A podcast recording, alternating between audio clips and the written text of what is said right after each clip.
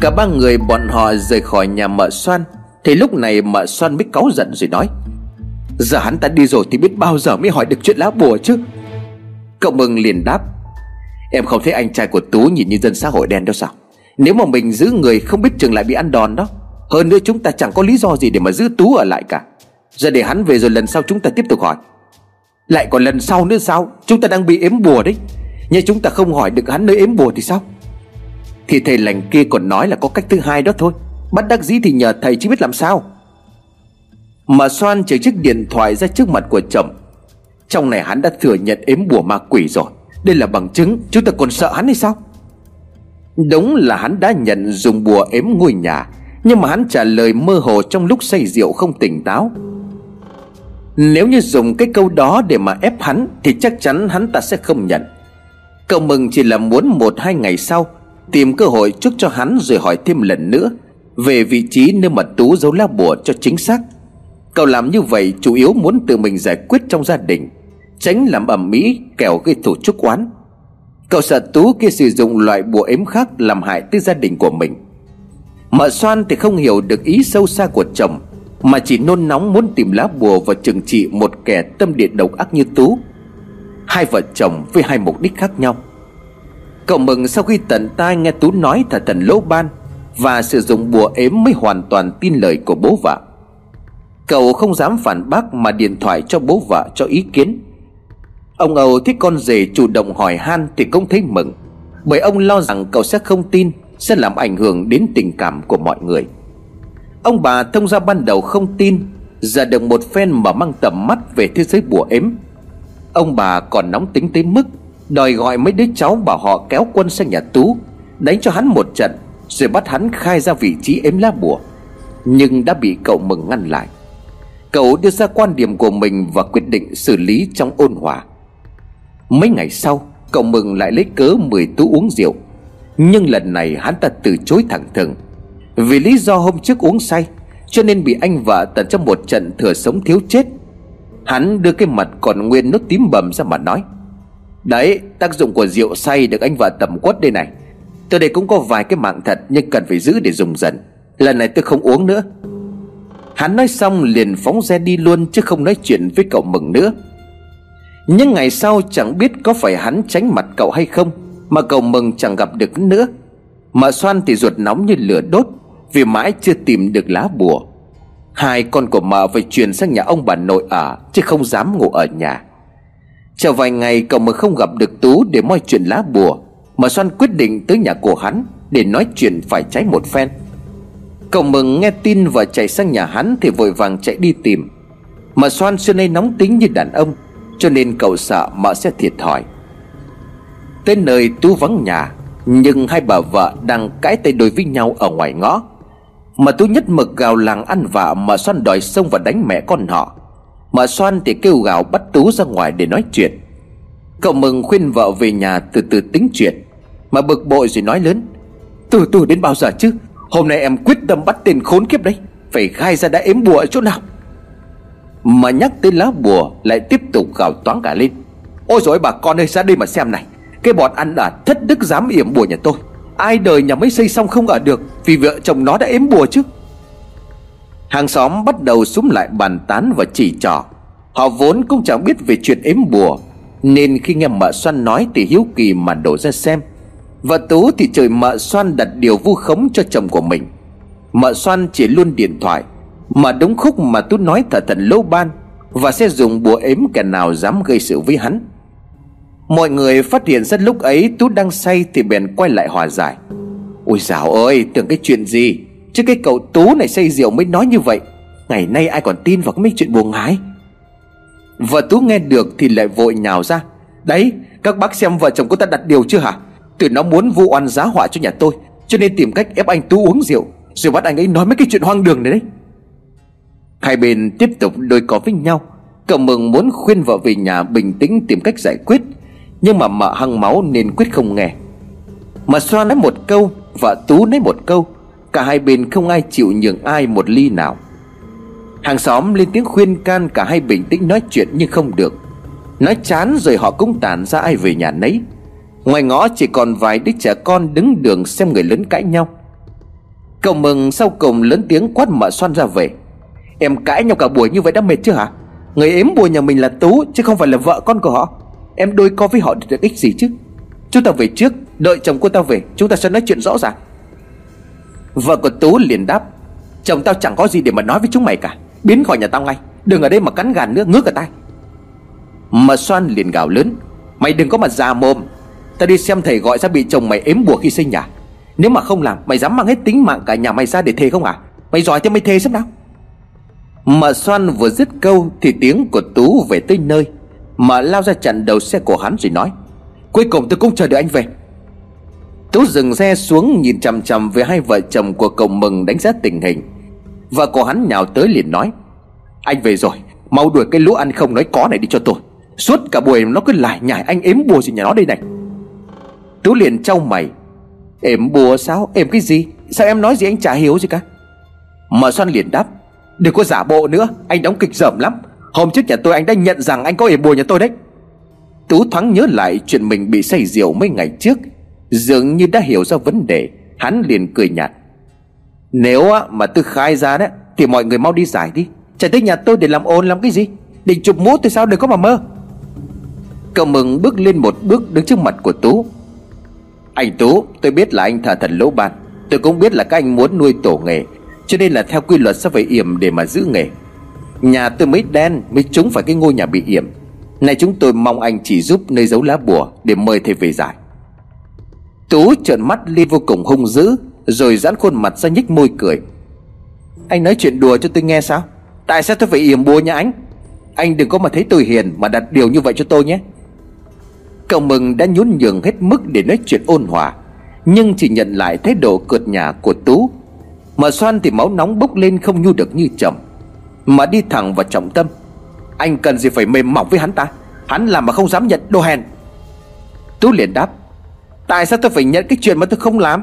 Mấy người đã tìm thấy rồi thì nghe lời ông ta mà làm đi. Chạy tới đây nói sằng nói bậy cái gì? Mợ xoan liền đáp, Nói sằng sao? Anh mới là kẻ khốn làm bậy hại người khác. Tuổi trẻ con gây chuyện với nhau, Nhưng mà anh lại ấm ức trong lòng, Làm bùa yêu vào nhà con tôi. Anh là người lớn mà sao so đó với trẻ con chứ hả? Đúng là đồ khốn nạn. Vợ của Tú lại nói, Này này cái con bộ xoan kia, Mày ăn nói cho cẩn thận vào nhá. Chiều của thằng con mày đánh con tao còn sưng mặt lên. Ta còn chưa thèm tính toán với mày đấy. Bây giờ mày còn chạy đến để ăn vạ nhà tao sao? Nếu mà làm được bùa, Ta cũng làm để ếm cho con nhà mày, Bớt cái tính hống hách bắt nạt người khác đi. Mà xoan lại nổi cơn tâm bành, Quay lại đôi co với vợ Tú một chập. Cậu mừng phải ngăn vợ của mình lại Để tập trung vào việc chính. Cậu vẫn giữ thái độ hòa hảo nói chuyện với Tú, Nhưng anh ta cứ coi như không. Thậm chí thái độ có vẻ khinh khi Mà không quan tâm tới lời nói của cậu. Sau một hồi nói chuyện, Cậu mừng dứt khoát. Tôi đã nói hết nước hết cái với anh rồi đó. Giải bùa thì chúng tôi có cách giải, Nhưng mà tôi muốn anh hợp tác để giải quyết mọi chuyện cho ôn hòa. Nếu anh còn cố tình trốn tránh, Thì sau này hậu quả thế nào anh hoàn toàn chịu trách nhiệm. Bùa giải mà anh có bị bùa vật lại Thì đừng có mà trách chúng tôi ác đấy. Và Tú nghe cậu mừng nói vậy thì bật cười. cười Đúng là nực cười, Bùa quật sao?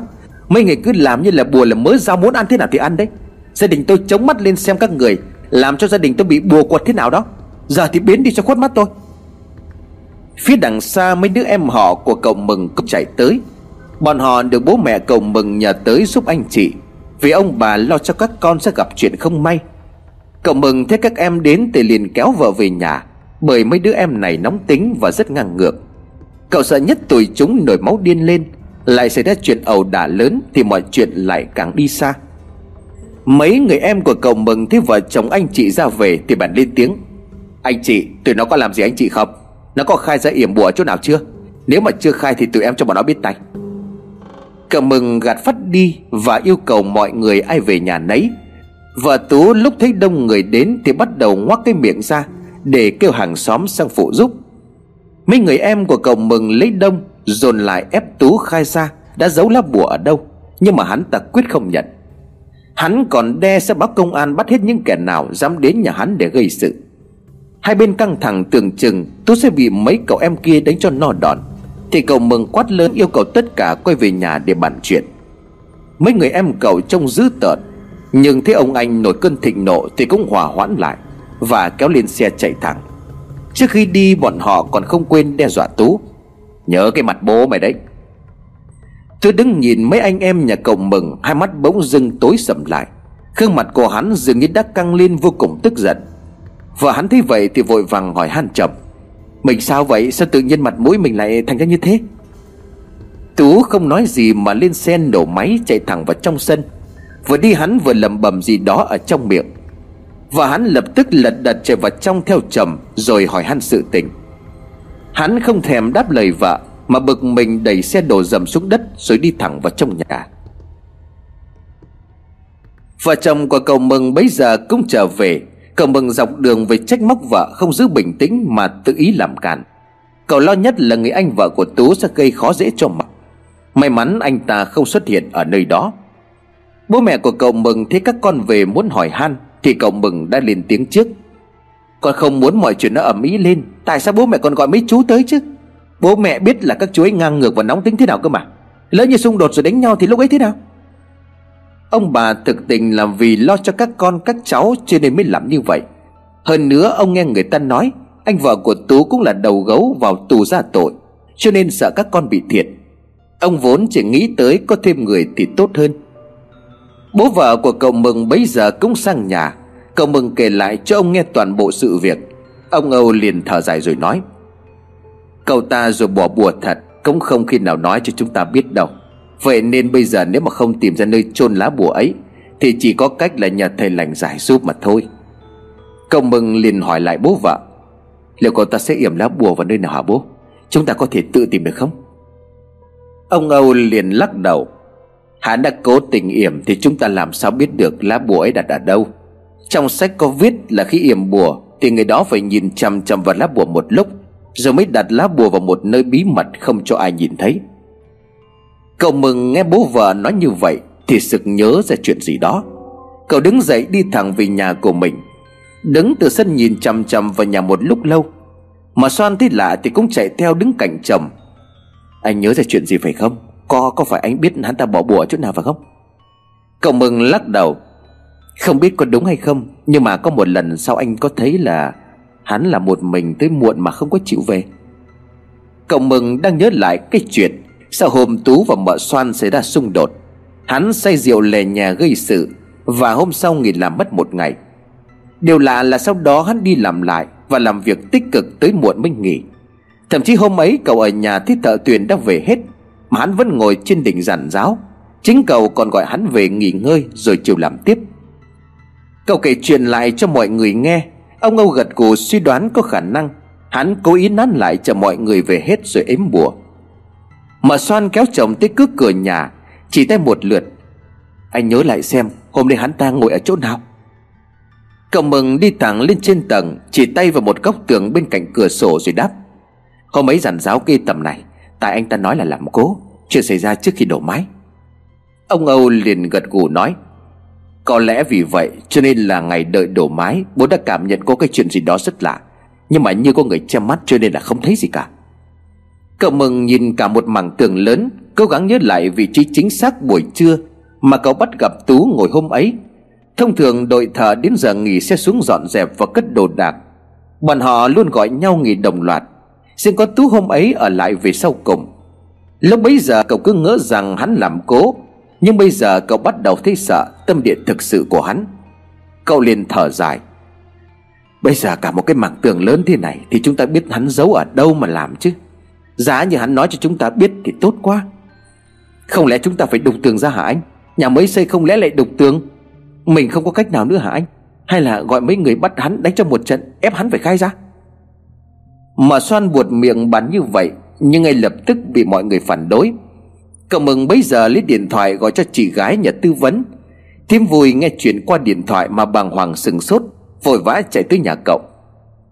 Cả quãng đường đi trong đầu của thím hiện lên bao nhiêu là cách Để có thể ép cho tên Tú khai ra vị trí giấu lá bùa.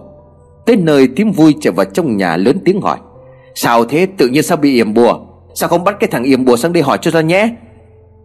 Mà xoan một lần nữa kể rõ mọi chuyện cho thím vui nghe. Thím tức giận, Đúng là cái là thất đức mà, Nó ăn ở ác đức như vậy, không sợ trừ vật chết hay sao? Hay là chúng ta nhờ thể pháp cao tay về nhà, Yểm lại và hóa giải bùa chú có được hay không à? Ông Âu liền đáp Bùa lỗ ban này không giống với một số bùa chú khác, Tuy nhiên nếu mà hắn không chịu khai, Thì chúng ta chỉ còn cách làm theo lời của thầy lành mà thôi. Kẻ bò bùa chắc chắn sẽ bị bùa vật. Thiêm vui nghe ông Âu nói vậy Thì lập tức tán thành. Thiêm ấy ân oán phân minh, Làm việc gì luôn dứt khoát. Thím sai cầu mừng đi lập tức đón thầy lành về nhà Để làm lễ giải bùa, Nhất định phải dạy cho kẻ bò bùa kia một bài học. Ông Âu vốn không thích dùng cách đó là bởi vì ông nói nó quá độc ác. Nếu như bùa này nhắm tới hai đứa con của cậu mừng, Thì lỡ như bị quật lại, Thì bùa sẽ quay ngược lại lũ trẻ của nhà Tú. Ông bảo rằng người lớn làm ra chuyện thất đức, Người bị phạt phải là hắn, Chứ trẻ con có tội tình gì mà phải chịu tội thay. Mọi người nghe ông ông nói vậy thì không khỏi phân vân. Quả đúng là tôi có lỗi, Nhưng con cái của hắn cũng đâu có lỗi gì mà phải chịu tội thay bố. Cậu mừng sau cùng quyết định đục tường. Quyết định của cậu vừa được đưa ra Khiến cho cả nhà ai nấy đều ngạc nhiên. Mà Soan thì hốt hoảng. Đục tường thì phải đục chỗ nào? Nhớ mà đục không thấy Thì có phải là be bét cái nhà hay không à? Mà mồm ngang mũi dọc cái bồn nó ra làm sao? Mình còn không biết thì đục cái gì? Cậu mừng liền quyết tâm. Hôm nay anh thấy hắn ta ngồi ở chỗ này. Có điều là không chắc chắn, Hắn đặt ngay vị trí ngồi trong mạch vữa Hay là nhét ở trong gạch mà thôi.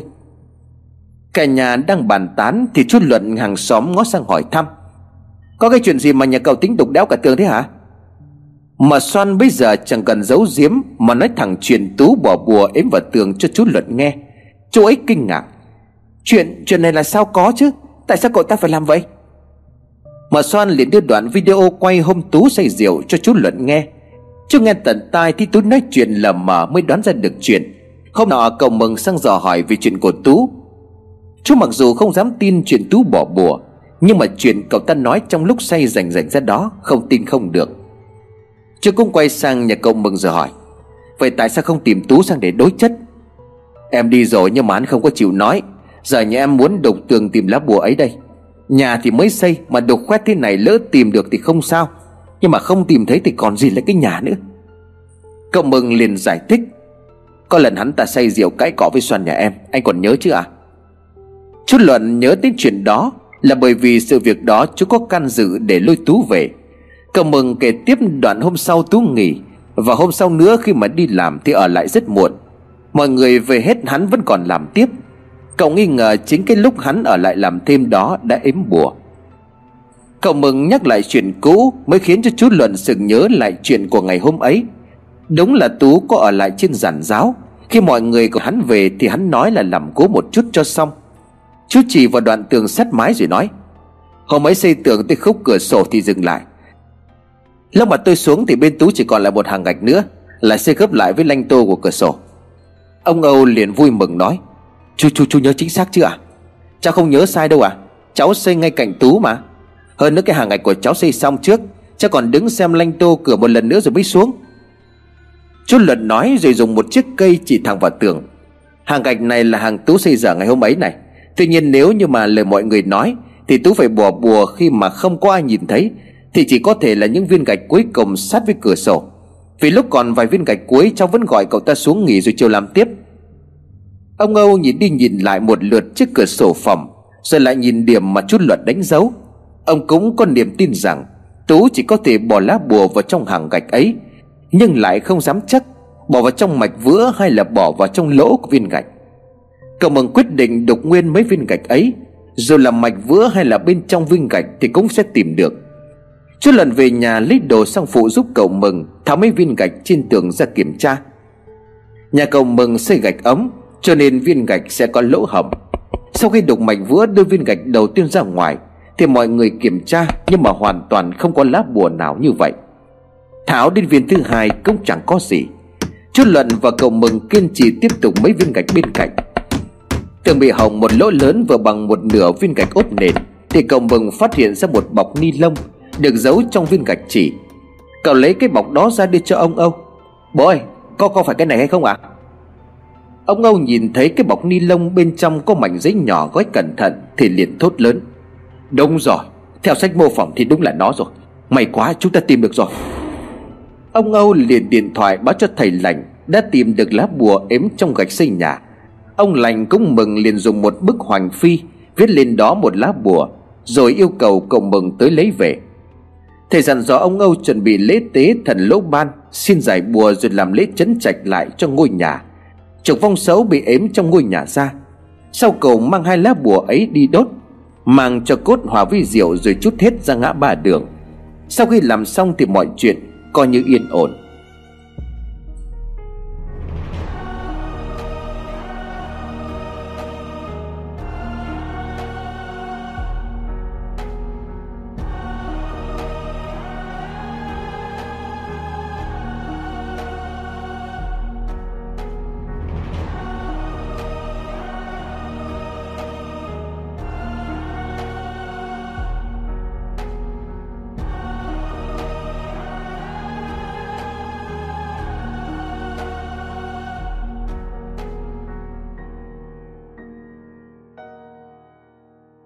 Bà Miên nghe thím vui kể lại câu chuyện ấy mà vui mừng khôn xiết.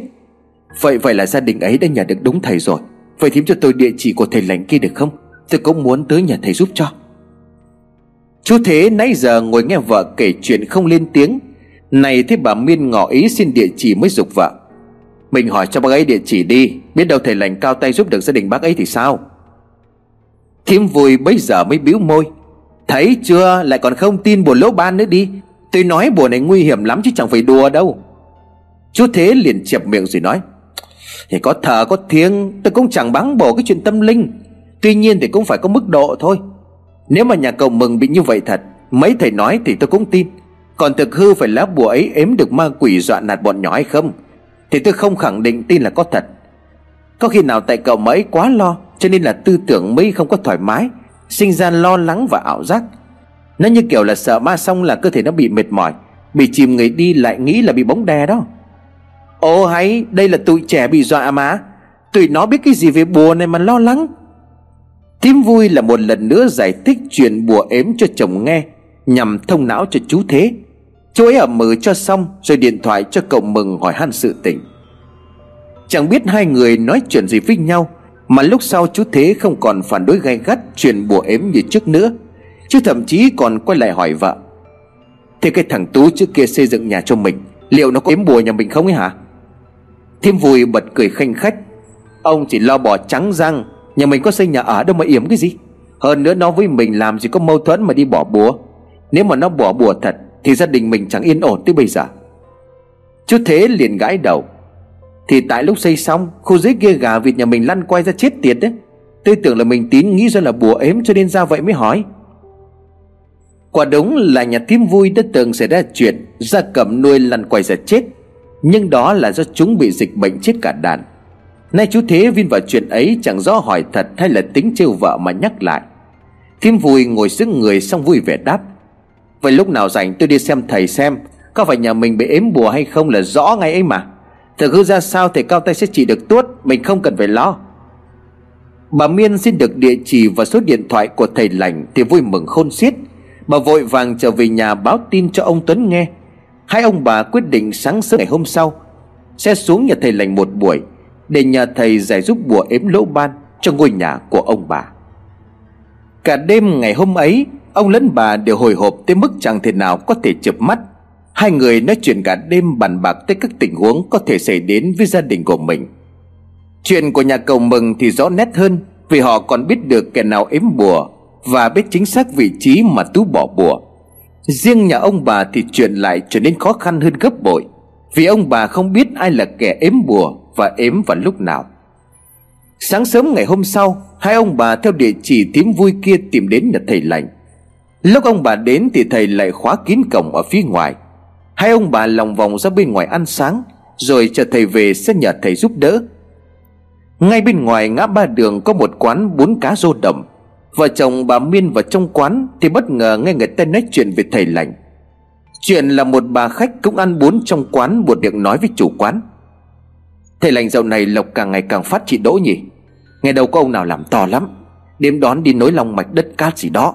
Họ trả nhiều tiền lắm, Mà ông lại xin quy ra thành xi măng cắt đá Để về làm lại con đường cho bà con đi. Chủ quán đỗ liền vui vẻ nói Ờ đúng rồi đấy. Thầy này toàn làm phúc cho dân mà thôi từ ngày thế về đây khu nhà tôi yên ổn lắm Chứ trước kia toàn bị vong ma quấy nhiễu đến là khổ. Bà Miên ngưng đúa liền hỏi chủ quán Có phải mọi người đang nhắc tới ông thầy lành Ở trong cái ngõ đối diện kia phải không ạ? À? Cho tôi cũng tới đây để nhờ chuyện đó. Chị chủ liền vui vẻ rồi đáp Đúng rồi đấy bác ạ à, Thầy lành ở cái khu này nổi tiếng ai mà chả biết Mà sáng nay thì đi đâu có việc từ sớm lắm Ông bà đến xem mà không có báo lịch trước hay sao? Bà Miên không phải là không muốn hẹn thầy mà do số điện thoại tím vui cho bà điện mãi không có người nghe máy. Sáng nay trước khi đi, bà cũng gọi lại hai cuộc. Mà điện thoại có đổ chuông, Nhưng thầy lại không nghe máy. Hai ông bà cứ đánh liều tới nhà của thầy nhờ giúp sức. Ông Tuấn vội vàng giải thích rằng, Ông bà có gọi nhưng mà thầy bận hoặc là vắng nhà, cho nên không nghe máy. Chị Đỗ liền gật đầu. Thầy đông người tới nhà lắm, Nhiều khi thầy đi cả ngày tới tối mới về nhà cơ. Tôi bán hàng ở đây cho nên thầy đi qua tôi biết ngay. Chẳng hay ông bà tới nhà thầy có chuyện gì? Nhà cửa đất cát con cái hay là xem bói vận hạn? Bà Miên tránh câu hỏi của chị Đỗ cho nên chỉ trả lời qua loa. À, Chúng tôi có chút chuyện riêng thưa cô à Chị Đỗ dường như hiểu chuyện cho nên cũng không gặng hỏi nhiều. Chỉ bô bô kể. Không phải nói khoác chứ mà thầy lành này giỏi có tiếng Mà lại có tâm nữa ông bà. Giờ thầy mọc lên như là nấm Nhưng mà tìm được người như là thầy lành là hơi hiếm ấy. Thầy này chẳng vòi vĩnh tiền bạc của ai. Lúc nào cũng nhiệt tình giúp đỡ. Từ cái ngày mà thầy chuyển về đây sống, Cả cái khu của chúng tôi đều nhờ lộc của thầy cả đấy. Thầy lành không phải người gốc ở đây sao ạ? À? Không không phải. Thấy đâu là nghe ở tận mãi Bắc Cạn gì đó Thế có duyên với mảnh đất này cho nên ở lại mà thôi. Chị Đỗ miệng thì nói, Nhưng tay vẫn thoăn thoắt làm bún cho khách. Cái quán của chị không lớn nhưng mà sạch sẽ, Và khách ăn cũng khá là đông. Chị kể tiếp, Mà phải nói là cái duyên thôi chưa đủ. Nó là kiểu số mạng ấy các bác. Ngôi nhà của thầy lành ở trước đây là của ông Thông. Chả biết gia đình họ gây thù chuốc oán với ai, Mà bị người ta chơi xấu, ếm bùa Tới cả nhà suýt đứa chết không còn ai. May thay cái lúc thầy lành tới còn cứu được một thằng con trai của ông Thông, Chứ không là tuyệt nọc rồi đấy.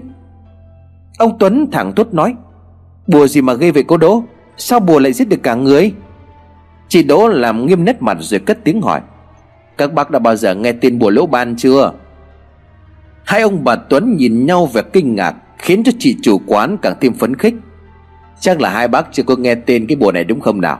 Ngày trước đấy chúng tôi cũng chẳng ai biết, Nhưng mà sau khi xảy ra chuyện nhà ông Thâm, Thì cả cái làng này đều biết vanh vách đi cái chuyện bùa lỗ ban và thầy lành đó. Ông Tuấn liền gật gù. Quả nhiên sự lạ không nơi đâu là không có. Vậy thầy lành ấy đã giải bùa thế nào à Chỉ kể cho chúng tôi nghe chuyện về thầy đi à Chị Đỗ tay vẫn không ngừng làm bún cho khách. Miệng vẫn leo lẻo kể chuyện không ngừng nghỉ. Câu chuyện bắt đầu từ gia đình ông Thông Ngày xưa gia đình ông thuộc dạng giàu sang phú quý. Ông xuất thân từ phú ông điện chủ, Cho nên có của ăn của để, Nhà có hai người ở. Ngày ấy khu này toàn xây nhà vách đất với là tường trình sỏi. Mà nhà ông Thông lại xây dựng nhà gạch, Mái ngói to nhất cái xóm này, Ai ai cũng phải thán phục. Nhà xây xong thì biến cố xảy đến liên tục. Khiến cho người ta thấy sợ cái mảnh đất ấy. Mà đầu chính là cái chết đầy bí ẩn và gây sờn của con trai ông Thông Cậu Phong là con trai lớn của ông, Được ăn học đàng hoàng, Và cũng là người rất tài giỏi. Chính cậu ấy đã về thiết kế ngôi nhà cho gia đình. Ngôi nhà thiết kế xoay theo ba hướng Hướng nào cũng có cửa lớn ra ngoài. Cậu Phong này sống trong căn phòng ở phía sau. Một ngày kia, cậu và vợ lục đục cãi nhau. Cô vợ vì không chịu nhịn Cho nên ôm con bỏ về nhà ngoại. Cậu Phong sau đó nhốt mình ở lì trong phòng Không chịu ra ngoài. Ông Thông gọi cậu ăn cơm, Thì cậu nói cả nhà cứ ăn cơm trước. Nếu đói, cậu sẽ tự ăn sau. Vì phòng của cậu sang bếp có vài bước chân. Ông nghĩ con cái cãi nhau buồn không muốn ăn, Nhưng cũng không can thiệp tới Và đi chơi với bạn hai ngày. Lúc trở về nhà, mọi người cũng không nhắc đến cậu Phong, Cho nên ông cũng không hỏi. Cứ như vậy cho đến vài ngày, Phòng của cậu Phong kia không hề mở ra. Mặt khác, xung quanh nhà thì lại thi thoảng bốc lên mùi hôi thối rất khó chịu. Ba bốn ngày liền không thích con trai ra ngoài ăn cơm. Ông Thông thấy lạ mới gọi cửa, Nhưng cậu Phong không trả lời. Cửa phòng của cậu lại bị khóa ở bên trong. Ông đầy cửa mãi không được, Cho nên bèn kêu người làm phá cửa vào trong. Cánh cửa vừa được mở ra thì cái mùi hôi thối khó chịu sộc ra bên ngoài, Khiến cho ai nấy đều phải bịt mũi lại. Ông Thông lo chuyện không hay, La vào bên trong thì thấy con trai nằm gục ở trên bàn, Với một bức vẽ còn đang giang dở Mọi người vào kiểm tra và phát hiện Cậu Phong kia đã chết từ khi nào. Thân thể của cậu đang bắt đầu phân hủy, thối giữa, Cho nên bốc mùi hôi thối. Cái chết đột ngột không rõ lý do của cậu Phong Bây giờ đã bị người ta đồn đoán linh tinh với những câu chuyện quái dị. Có người cũng nói tới việc cậu Phong bị trúng ngại, Bởi vì cậu ấy chết quá bất ngờ Và chắc chắn cậu ấy không tự tử. Đám tang của cậu Phong diễn ra được một tuần lễ, Thì bà Thông mẹ của cậu Phong kia Cũng lên cơn đau tim rồi đột ngột qua đời. Một tuần lễ trôi qua, Nhưng nhà của ông Thông phải đưa tang đến hai lần. Sự kỳ bí và ghê sợ bao trùm khắp căn nhà khang trang mới xây dựng xong. Đám tang của vợ xong, Ông Thông trở nên suy sụp. Nhiều người khuyên ông Thông mời thầy về kiểm tra, Xem có phải do ông làm nhà phạm giả, Phạm ngày hay bị đứt long mạch, Mà bị trách phạt hay không. Nhưng ông nhất quyết không chịu. Các con của ông Thông thấy bố cương quyết như vậy, Cho nên không dám nói nhiều, Mà mấy anh em rủ nhau đi xem. Điều đáng ngạc nhiên hơn là cả họ đi xem ba thầy liền, Nhưng các thầy lại không thấy sự bất thường nào về gia đình của họ. Sau khi làm lễ 100 ngày cho vợ, Ông Thông giống như bị điên Cả ngày ông cứ nói năng làm nhảm Khiến cho các con lo sợ. Nhiều đêm ông cắp túi đồ đi ra mộ của cậu Phong ngồi khóc tức tưởi. Cô con gái út của ông tên là Yến lo lắng, Cho nên đi tận lên Yên Bái mời thầy Mo về cúng trừ tà. Thầy Mo bây giờ làm lễ rất lớn, Đồ lễ cũng rất nhiều tới nỗi Gia đình ông Thông phải thay nhau mang phát cho hàng xóm. Lúc thầy Mo làm lễ cúng xong thì ông Thông bình thường trở lại. Tuy nhiên thầy mò về thì ông Thông lại bắt đầu nói chuyện điên khủng Đỉnh điểm là ban đêm, Ông đi ra ngoài sân rồi đứng đọc tên của từng người con trong gia đình. Ông còn nhắc tới giờ mà họ sẽ bị quỷ sứ tiếp bắt đi. Chuyện ấy có người ở nhà của ông Thông chứng kiến từ đầu đến cuối. Người kia nói chuyện với cậu Thủy, Con trai thứ hai của ông Thông nghe mọi chuyện. Cậu Thủy này sợ hãi bán với gia đình mời thầy chùa về làm lễ dâng sao giải hạn, giải nghiệp chướng. Tuy nhiên cô con gái út lại phản đối, Vì nghi ngờ ông Thông có dấu hiệu bị bệnh tâm thần. Cô Yến đưa ông tới bệnh viện và theo pháp đồ trị liệu của đốc tơ Đáng tiếc bệnh tình của ông ngày càng thêm nặng, chứ không hề thuyên giảm. Cậu Thủy bây giờ mới bàn với em gái. Bây giờ tình hình của bố rất là đáng lo. Từ trước cái chết của anh Phong và mẹ Thì bố hoàn toàn bình thường. Em có nghĩ rằng chuyện này có liên quan đến cái chết của anh Phong hay không à? Yến liền gạt phát đi. Xem thầy thì chúng ta cũng đã đi xem rồi. Mời thầy về làm lễ, chúng ta cũng đã làm rồi. Giờ bác sĩ kết luận bố bị tâm thần. Nguyên nhân bác sĩ cũng giải thích Là do bố bị sốc quá nặng, Do đột ngột mất đi hai người thân. Thủy không yên tâm, Nhưng mà sau khi anh Phong mất, Nhà mình xảy ra bao nhiêu chuyện lạ lùng.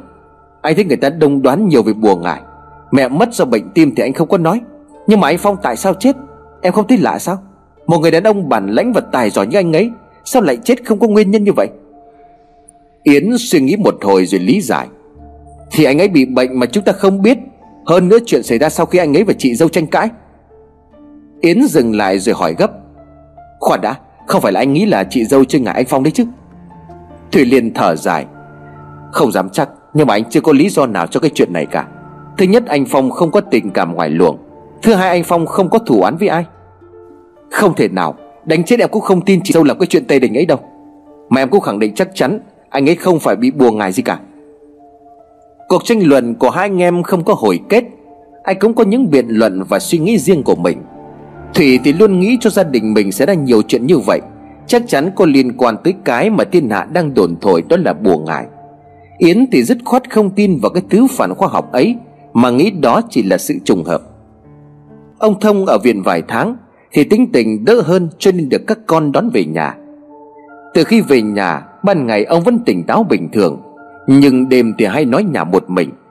Lúc Thủy bắt gặp bố nói chuyện một mình Thì hết sức ngạc nhiên.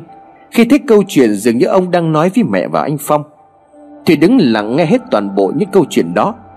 Cậu bị ám ảnh bởi cái thứ vô hình đang tồn tại trong căn nhà Và bí mật nhà thầy xem lại. Nhưng thầy nói là không hề thấy bất cứ chuyện gì lạ ở trong nhà. Bốn năm sau Gia đình của ông Thông làm lễ mộ cho vợ và con trai. Điều đáng ngạc nhiên là ngôi mộ của bà Thông kia xác không hề phân hủy. Đám thợ bốc mộ lúc lật ván thiên lên, Thấy cả thi thể của bà Thông trương phành Còn nguyên hình hài, Đang nằm sấp ở trong ván. Bọn họ phải lấp lại và không dám sang áo cho bà ấy ngay lúc đó. Thầy được đón tới để làm lễ cúng tạ ngôi mộ. Khi làm lễ xong, thầy dùng linh phù chôn xuống một góc mộ và khuyên người nhà đưa vong bà ấy lên chùa. Để nghe kinh Phật cho siêu thoát. Lúc bấy giờ mọi người nghĩ rằng Nhà của ông Thông bị dính trùng tang, Cho nên mới bị như vậy.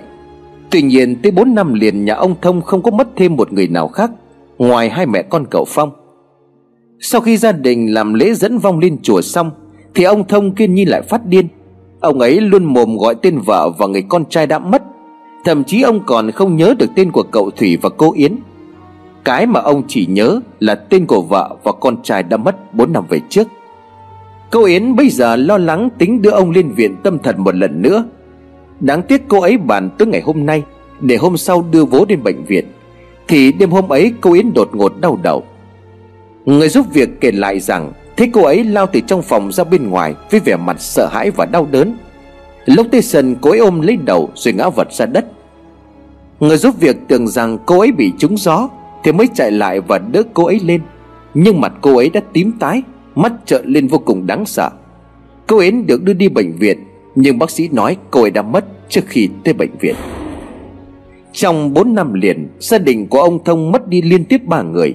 Điều đáng ngạc nhiên ở đây Chính là những cái chết kia đều đột ngột, Không ai kịp chăn chối một lời.